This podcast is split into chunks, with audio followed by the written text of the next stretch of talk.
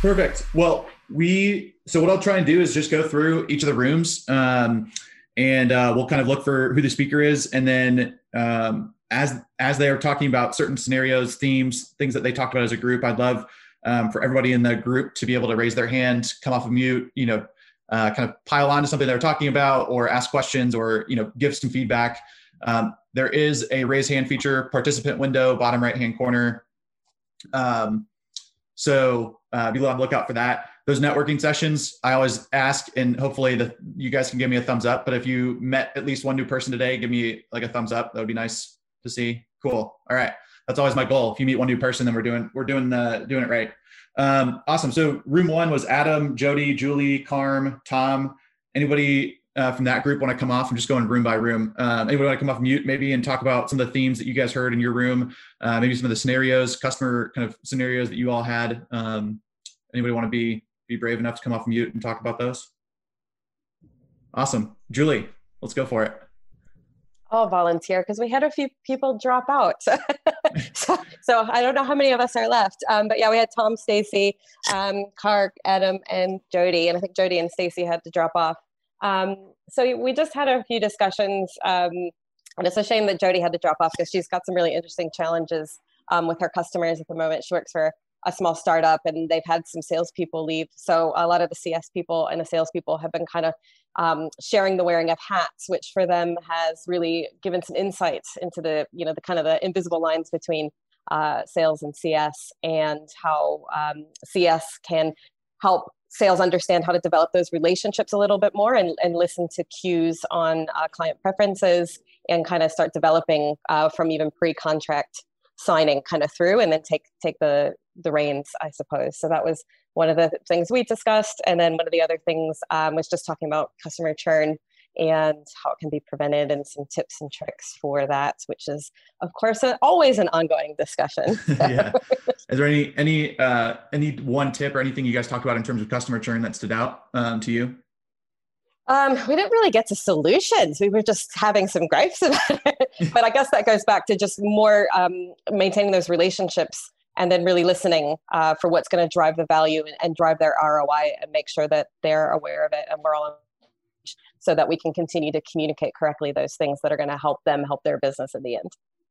Yeah, there's there's two things that I picked up, uh, or maybe two scenarios that I have, go, or one scenario and then one thing I picked up. So one scenario that I'm having right now is um, we have a champion of ours who is moving companies, uh, and this person's been an advocate. They speak on our behalf. They are in webinars. They're going to conferences. Like, they are one of the quintessential examples of like what we're doing. So um, we're now, you know, one, hoping he go, you know, he or she goes to this next role and uh, brings us with them, which is, you know, one thing that we're trying to, but then also now we're trying to figure out like who are the right relationships, you know, at that company that we can make sure and backfill so that we don't have um, kind of a loss of relationship, especially because they've been such a shining example of, of what they can do. So that's one scenario that kind of goes along that churn route a little bit, because we're, you know, trying to make sure we can get ahead of anything like that.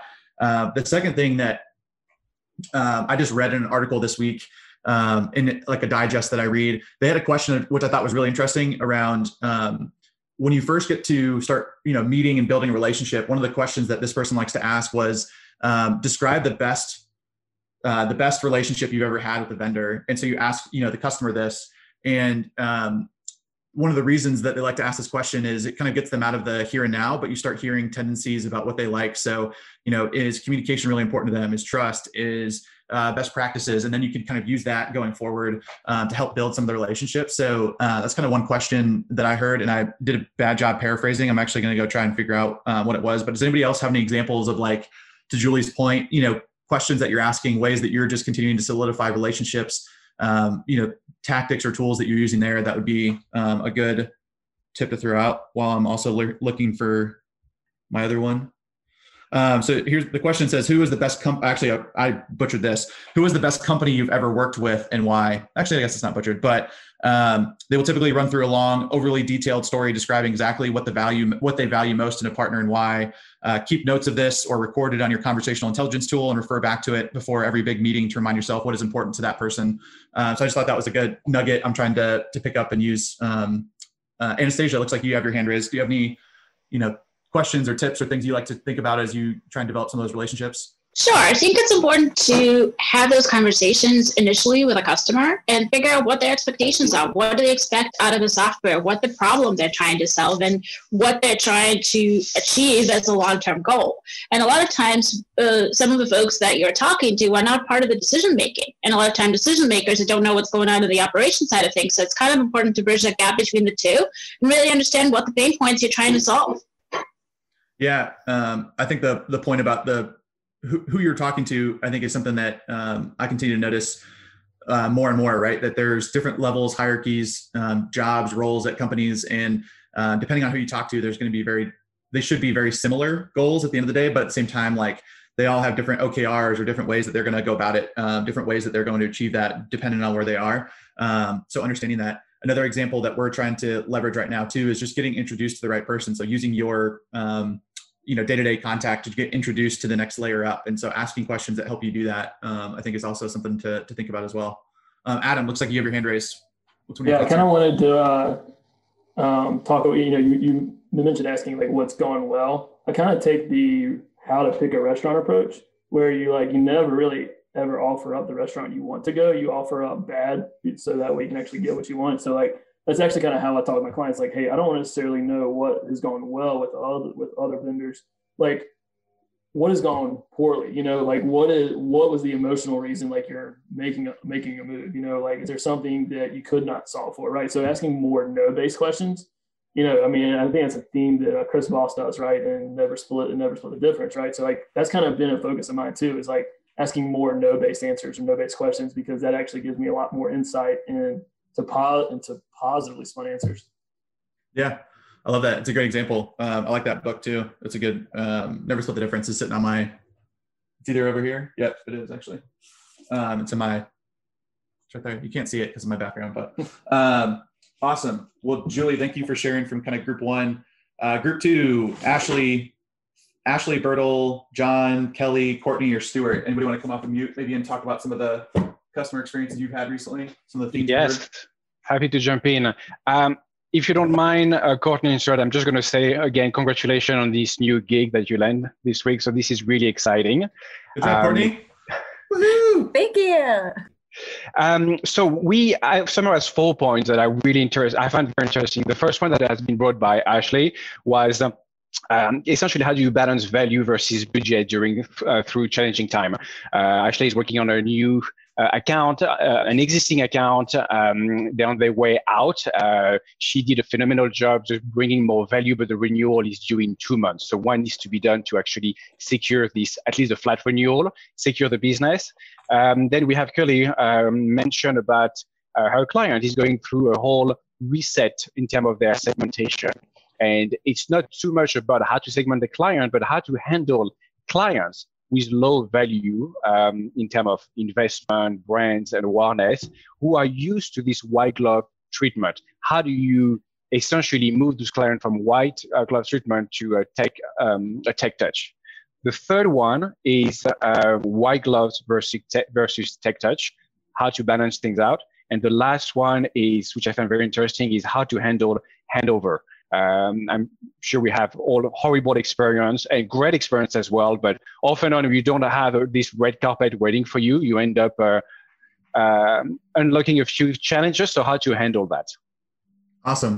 Yeah, I love, um, I would love to maybe focus on on one of those, which was the idea around how do you um, help kind of transition customers or think about, you know, if you're, if you're taking a customer from one level of service and kind of moving them to another, um, has anyone had to go Excuse me. Um, has anyone had to go through any any discussions like that? Anything that you've kind of learned or picked up throughout those discussions of, you know, how to how to position and think about, um, you know, you're moving from one level of service to another, whether it's up or down. You know, how do you position it, or, or what are some of the challenges that you've kind of overcome? Uh, awesome, Kelly. It looks like you have your hand raised. Yeah. So here? this was this is a, a client of mine that I'm working with now. Um, they're trying to move some of their customers as they scale up. Um, they've historically been white glove only. So uh, as they grow their organization, they are growing um, into like more of a tier mo- tiered model. Uh, so they've done a fantastic job from what I can see of building out the documentation. They have videos, they have F A Q documents, they have um, a lot of different um, self-service type um, informational pieces for their customers that are going to be in this tech, tech touch model. They actually built those out first before they started retiering the customers. And they have done with them that I've seen um, training sessions with each customer. So here's what we're doing. Here's what you're, you know, here's what you have. Here's what we're doing. Here's how you no longer have, they're positioning as, here's how you no longer have to wait to get in touch with one of us. You can do, you know, you can go here. These are all the brand new resources we've prepared for you. Um, and as I can, as far as I can tell, a majority of their customers have um, adapted to that. The ones that are going to be moved into this tech touch tier, they've adapted to it just fine. Their new customers are doing great because that's how they've been presented into the organization. Um, they do have a few customers though that are, are just resistant. They want somebody to talk to every time because that's what they're used to. Yeah.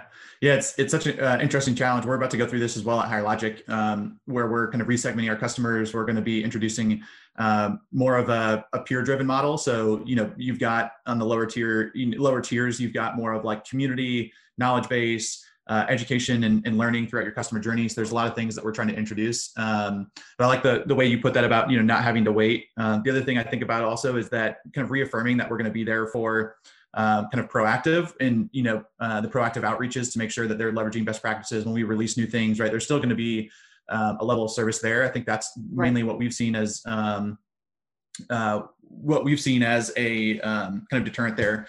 Um, so it's something that we're trying to get ahead of as well. Uh, so I appreciate that, Kelly. Correct. And they've done uh, it as a training to their customers. So everybody that already has that white glove, this is their training of their new, they're, they're presenting it as new benefits versus a reduction in service. Awesome. Um, Matt, looks like you've got your hand raised. What are some of your thoughts here? Uh, exactly to your point, Jeff, and uh, exactly to what you just mentioned, Kelly, actually exactly what you said in terms of, uh, you know, reinforcing the fact that they don't have to wait. I've used that exact phrase uh, to many people, especially when posing it to them as you typically need to wait in order to get a hold of someone from your service provider uh, to guide the way, or you need to wait for a meeting to come about. What if you had the ability to do, create that thought on your own? And I think that that's the grand way to convince anybody of anything. So giving them the tools in order to do so. I mean, that, us as service providers, I think that's what we're all here to do. Um, that's why we're all here, uh, is to enable them to do so. Um, but beyond that, just to show them that there are many other untapped resources that all of us as C S Ms are there to show them that, hey, you know, especially in the group that I'm just in, we discussed, we have a different speaker, so I'll let them talk about that. Uh, but, you know, discussing that there are uh, opportunities to show our accounts that there are things that you haven't touched yet. Go find them out, go learn about them. And especially in your case, Jeff, you know, at HireLogic, where you have people already working within a community, you're enabling them to do that on their own. Even though HireLogic has a number of community managers already enabling people to do so, now other people get to learn about that on their own. And I think that's a great thing to show people the resources at their disposal, essentially what they're paying for.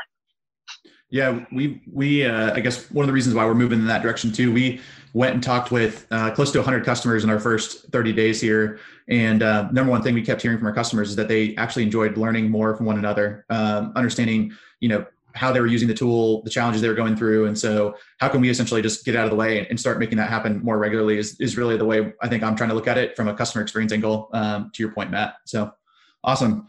Uh, room three, Anastasia, Andrew, Haley, Heather, Jessica, and uh, Kevin, who, anybody want to come off mute maybe and talk about some of the yeah. themes or things you guys, awesome. Andrew, ahead, Andrew. Um, yep, we, um, two of our individuals um, kind of talked, touched on like N P S topics. Um, we had another two who were a little bit more in um, job seeking. So it was a little bit more just on some of their interactions and building off of interviews and some of that, and us kind of just providing some insight there. Um, and then a couple others just focused on maybe around some of cancellations and retention. But as the conversation kind of re came around, we focused more on some of the N P S topics and just what we do with them in terms of how we help customers, or more importantly, how we can bring those to management to make changes.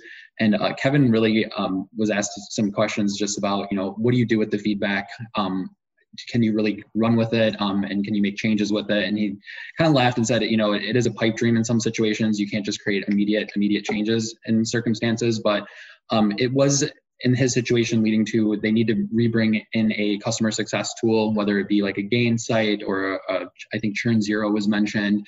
And so it was just um, from there, we talked about how useful those things can be and how if individuals are stretched, then it puts a lot more of a focus and um, a lot more tools at your fingertips that can allow you to just manage, you know, your accounts and, and what you can do from there. Yeah, I think um, this is something that uh, we're going through as well around M P S. We're we're starting to roll out uh, how do we increase our response rates, because our response rates are really low. Uh, but I think the the one thing that we we've learned, especially over our consulting days over the last three years, is um, you know it's more about the response than the actual kind of number itself that you get, right? Uh, and actually, the non-responders are probably the biggest indicator of um, of you know something that's lying in wait. So I'm curious if anybody has any examples of um, you know.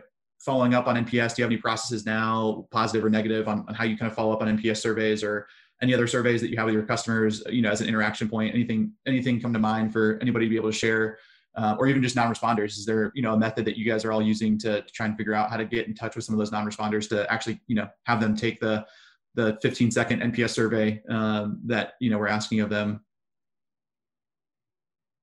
Awesome. Megan, what are some of your thoughts here?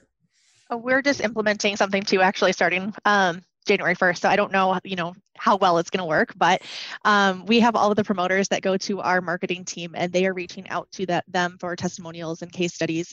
Um, and then we also recently just started using Turn Zero as well. So we've created um, what we call plays in Turn Zero that creates um, or sends off an automatic email to the um, passive and the detractors. And those emails then um, have a Calendly link in them, and Um, allows that person then to schedule time with um, me or someone else on the team to really talk more in depth about um, their experience with us. Awesome. Is there anything that you all do with like the actual, do you guys have like an open-ended and like an open-ended response where they can actually type out notes? Like, do you go through and read that? Do you try and kind of look at some core themes there? And then how do you report that back in the organization? Mm-hmm.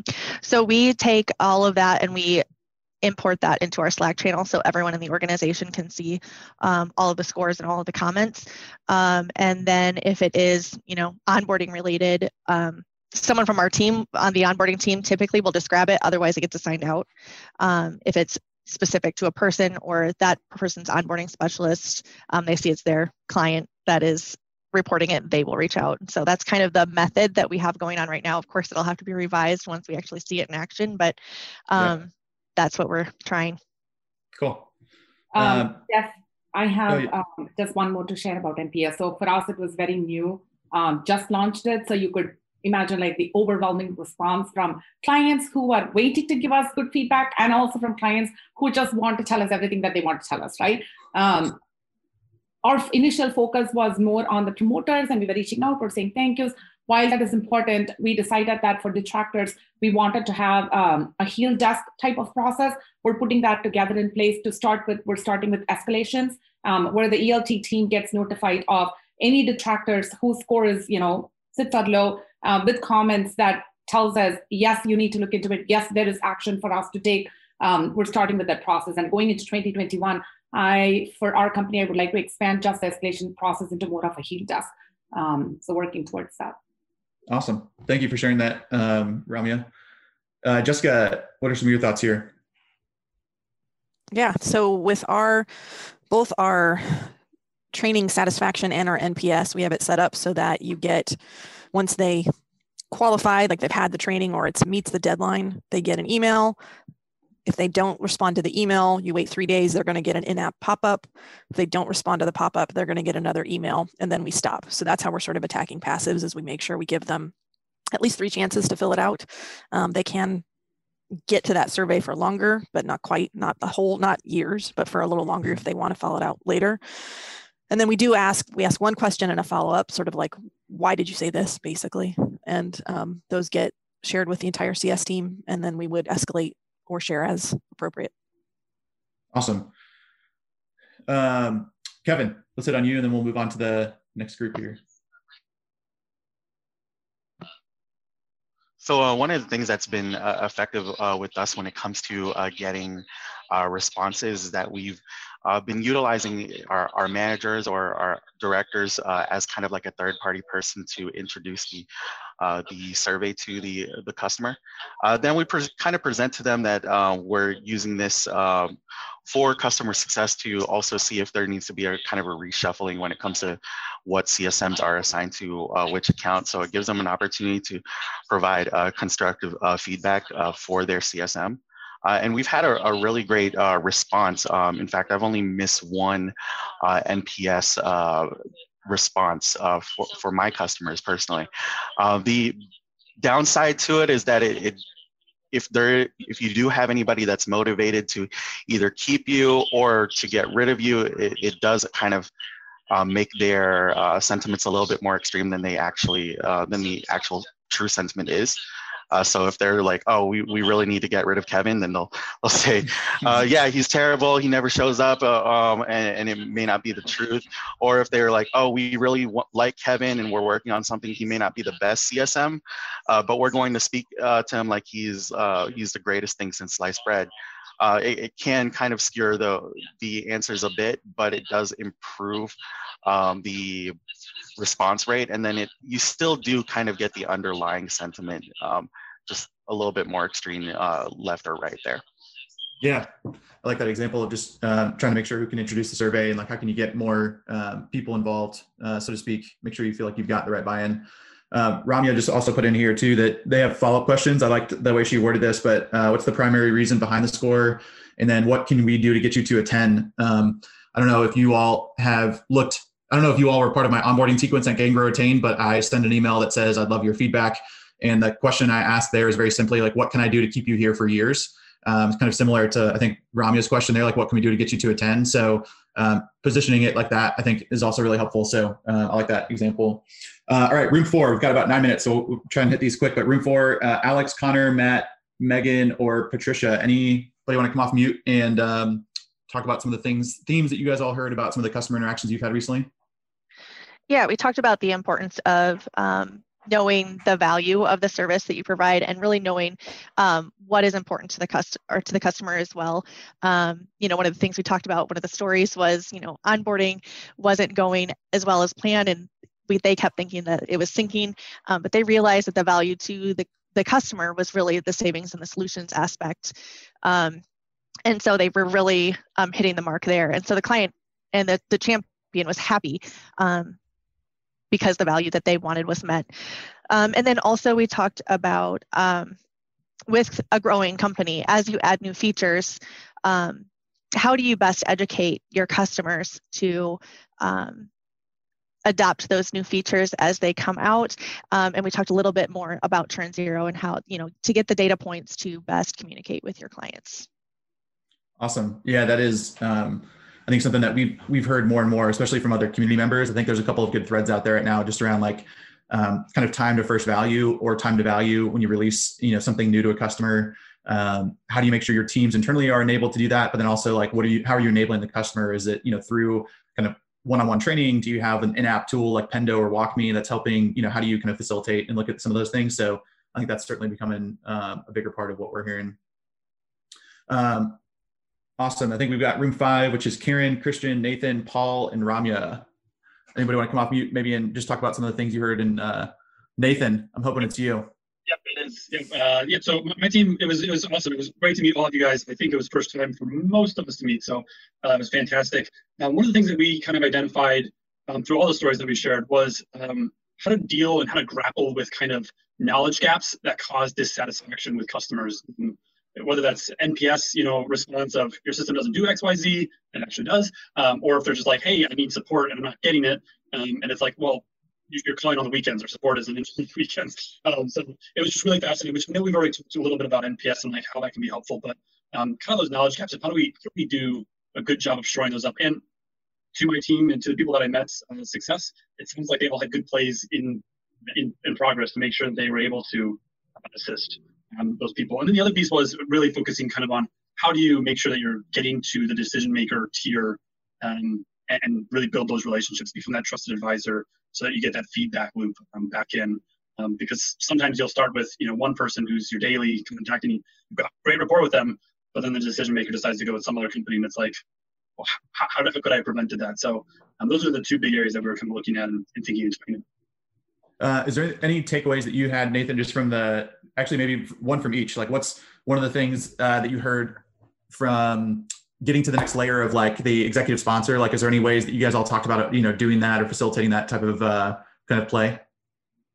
Yeah, on the executives, we didn't actually dive into, uh, in, in too deeply into how to get to the next tier. Um, for the kind of knowledge gap stuff, um, one of the things that I think came out from the team was uh, really making sure that you get to the bottom of actually what's causing the problem, right? Like if you just say, oh, I'm unsatisfied, like, all right, that's great. But like making sure that you actually figure out like what is causing the pain. And then once you identify that, really being able to take care of it, right? Saying, hey, it, our support's not in on the weekends, but if you send us a note immediately, like we'll take care of it first thing on Monday. Like that's really important. So you can kind of make sure that you dive to the very deep level of what's causing the pain and identify that correctly, and don't just slap a Band-Aid on it and move past it. Like, oh yeah, I think I know what you're talking about. Here it is, let's go. Um, but really getting deeper into the, hey, what is really going on here? And then saying, all right, let's let's solve for that, um, and getting positive results out of those conversations then, because you're bringing value as a customer success manager. Yeah, kind of getting down to the five whys and uh, trying to make sure you're you're getting down to the root cause. Um, awesome. Well, I appreciate your uh, Christmas village you have back there as well, um, and uh, on your yeah on your uh, lovely lovely display behind you.